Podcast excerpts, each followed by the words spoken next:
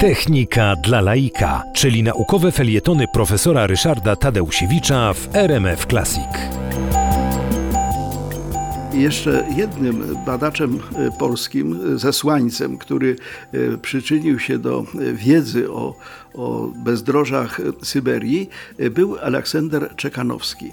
E, Aleksander Czekanowski też został pojmany w 1863 roku jako powstanie, też został zesłany do Irkucka, e, no ale ponieważ tam już zaczęła fermentować e, taka polska elita intelektualna, więc wobec tego Rosjanie wysłali go do Brackiego Ostrowa. To takie bardzo mała wioska nad kataraktami Angary. Sądzili, że on tam po prostu już czynny nie będzie.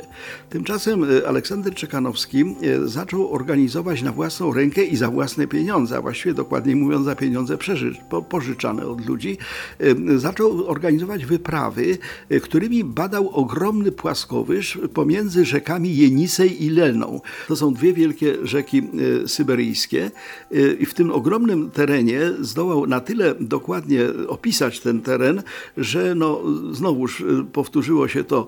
Jego zasługi naukowe zostały docenione, darowano mu resztę kary jako powstańcowi i sprowadzono go do Petersburga.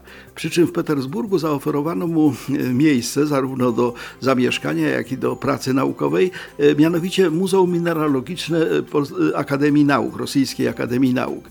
I w tym Muzeum Mineralogicznym spędził resztę życia spisując i porządkując swoje zbiory geologiczne, no i tamże umarł już jako bardzo, bardzo sławny uczony.